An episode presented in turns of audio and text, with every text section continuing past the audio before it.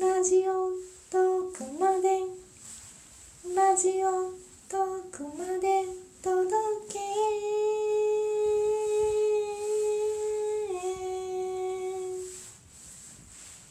お疲れ様です。トキコと緑川トキコですね。ちょっと下手なのにいきなり歌ってすいません。皆さんもご存知の通り、ドンテンサニーズラジオのサニーさんが今作っている歌ですね。ラジオトーク公式応援ソングで間違いなかったでしょうか。今実はね、思いつきでというかね、何にも用意せずに喋ってます。というのも実はついさっきちょっと前なんですけども、ドンテンサニーズラジオのサニーさんが1月でね、ちょっと前になってしまうんですけれども、1周年迎えてたよって、ラジオトーク始めて1周年迎えてたよっていう話をされていて、ちょっとね一本撮ろうって思ったので撮ってます。っていうのもですね、ドンテンサニーズラジオのサニーさんは最初からサニーさんだったわけではないんですよ。これね、まだ聞いたことがない方がいたらぜひぜひ聞いてほしいんですけれども、サニーさん、今32歳でサニーさんなんですけども、1個年を取る前、31歳の時は313っていうお名前で、なんて言うんだろう、トーカー名、トーカー名でいいのかなと、ラジオ名合ってるよね。っていうお名前で、10日目でいいのか。っていうので、撮っていたんですよね。番組はされてて。で、313の前が31歳男性会社員さんっていうお名前だったかな。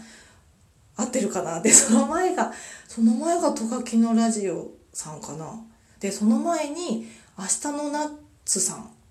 明日のナッツ編集長さんかな、なんかこういろいろとですね、その時々によってお名前を変えてね配信されてるんですけど、そのお名前を変えてもずっと自分の多分やりたいことをずっとされてる方で、本当にねいろんなトークを聞かせてくれる方なんですよ。一姫二太郎ってご自身でも言ってるんですけども、女の子と男の子の2児のパパでもあり、子育ての話とかもいろいろしてくれて、子育ての中でふっと気づいたこととか、私が聞いてもなんかちょっと癒されたりハッとさせられたりするような子育てトークとか、それ以外にも、不動産屋さんで働いてるんですよね。不動産業界で働いてる方で、そういうお仕事のお話とか、その不動産に限らずちょっとしたこうお仕事と子育てとのなんかどっちを優先するとか、そういう話もされてたりとか、仕事の仕方とか、あとなんか私が一番最初に聞いたトークは、こうラジオトークをどうやって活用していくかみたいな話をされてたりとか、あと最近だと管理の鬼って言って、私もすいません全部聞けてはないんですけど、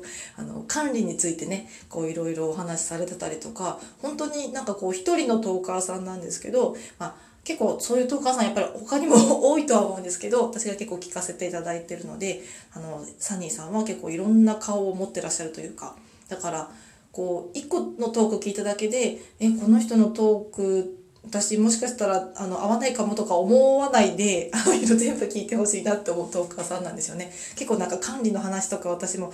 なんか難しいかもって思って、怒られるから難しいかもって思ってしまうこともあるんですけど、子育ての話のパパの顔のなんかを聞くと、なんかちょっとほっこり癒されたりとかね、あとなんかこう桃太郎、確か桃目線でとかだったかな、なんかいろいろね創作っていうか、なんかすごい作曲とか作詞したりとか、本当なんかすごい多彩な方だなと思うので、ぜひぜひ聞いてほしいなって思ってます。で、さっきちらっと言ったんですけど、その最初にね聞かせてもらってた時が確か明日のナッツさんの時だったかな、トカキのラジオさんの時だったかな。私がラジオトークを始めて、皆さんクリップっていう機能がついてると思うんですよね、ラジオトークに。そのクリップをラジオトーク始めて2個目にさせていただいた方ですね。1個目じゃないんかいっていう感じなんですけど、1個目はねBS ディムさんのトークを実はクリップしてるんですけど、2個目にもう早速トークをクリップさせてもらった方で、なんでサニーさんすごい印象に残ってるかっていうと、クリップさせてもらってこの人のトーク面白そうと思って、実際ためになるお話をされてて、後で詳細に載せられたら載せとくんですけど、そのトークでラジオトークでスピーチ力を向上するだったかな、そういうトークをされてて、サニーさん台本とか用意されてないってその当時話されてて、ラジオトークを台本用意しないで話すと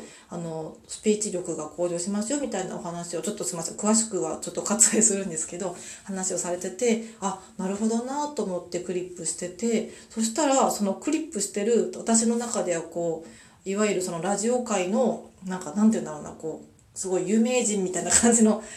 方だったんですよ、私の中ではこうラジオされてる方っていう感じで思ってたら、そのラジオのご本人がサニーさんが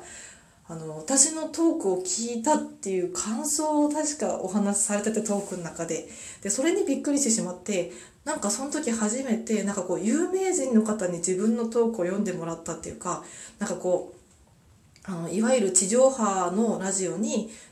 お手紙を送って読んでもらった時の感覚ってこんな感じなのかなみたいな、すごい嬉しくて、思わずその勢いで確か DM を送って、実は前から気になって聞いてましたみたいなことを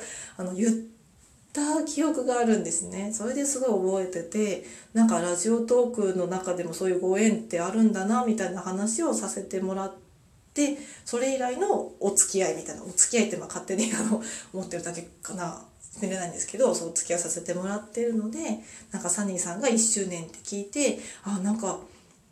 1周年だったんだなみたいな、その1周年よりもっと昔から知ってるようなそんな感じもしたんですけど、だからすごいなと思って聞いてて、でそれでたまたまその時同じぐらいに1周年だった D.C.P.P さんっていう方がまた番組されてる方がいるんですけど、その方のラジオも聞きに行こうと思ってちらっと検索とかしてたら昔の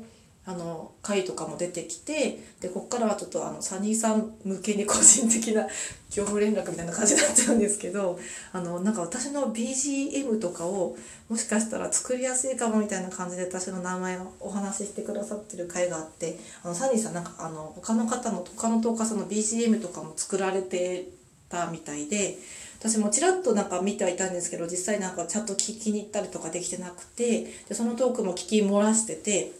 自分の名前あげてもらってるみたいな感じで、ちょうど私 BGM とかつけながら喋ってみたいななんて思ってた時だったのでね、ちょっとちょっとしらじらしいですけど、あ BGM とか作ってもらえるのかななんて思っちゃったりはしたんですけど、ただね今サニーさん実際作曲他の公式ソングの方で忙しいと思うし、実際こんなこと言ったらあれですけど、私も BGM とかをつけて自分がうまく喋れる自信がね分かんない、BGM つけてちゃんと喋ったことがあんまないので分かんないので、せっかくねすごい時間割いて作ってもらって実際喋ってみたら全然 BGM 活かせないじゃんとかなっても申し訳ないからね、もう積極的に作ってくださいとかはちょっと言わないとこうかなって思ってるけど、ちょっとトークで言うのだったらまあいいかなと思って、そういうニュアンスがちゃんと伝わればいいかなと思って、だからちょっとねわがまま言うとサニーさんの作った BGM ちょっと聞いてみたいなって思うけど、でも無理して作ってもらうのも申し訳ないなみたいな、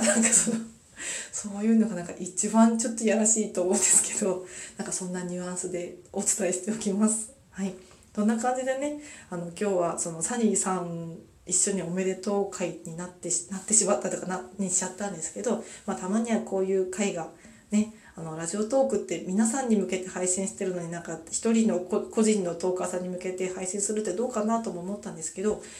せっかくだからねサニーさんのちょっと魅力なんかも伝えられたら他の方もねちょっと聞いてみようかなって思ってもらえるかなとも思ったので、今回はサニー3回ということで一緒におめでとうございますの記念にちょっと1本トークを撮ってみました。よかったら皆さんもぜひ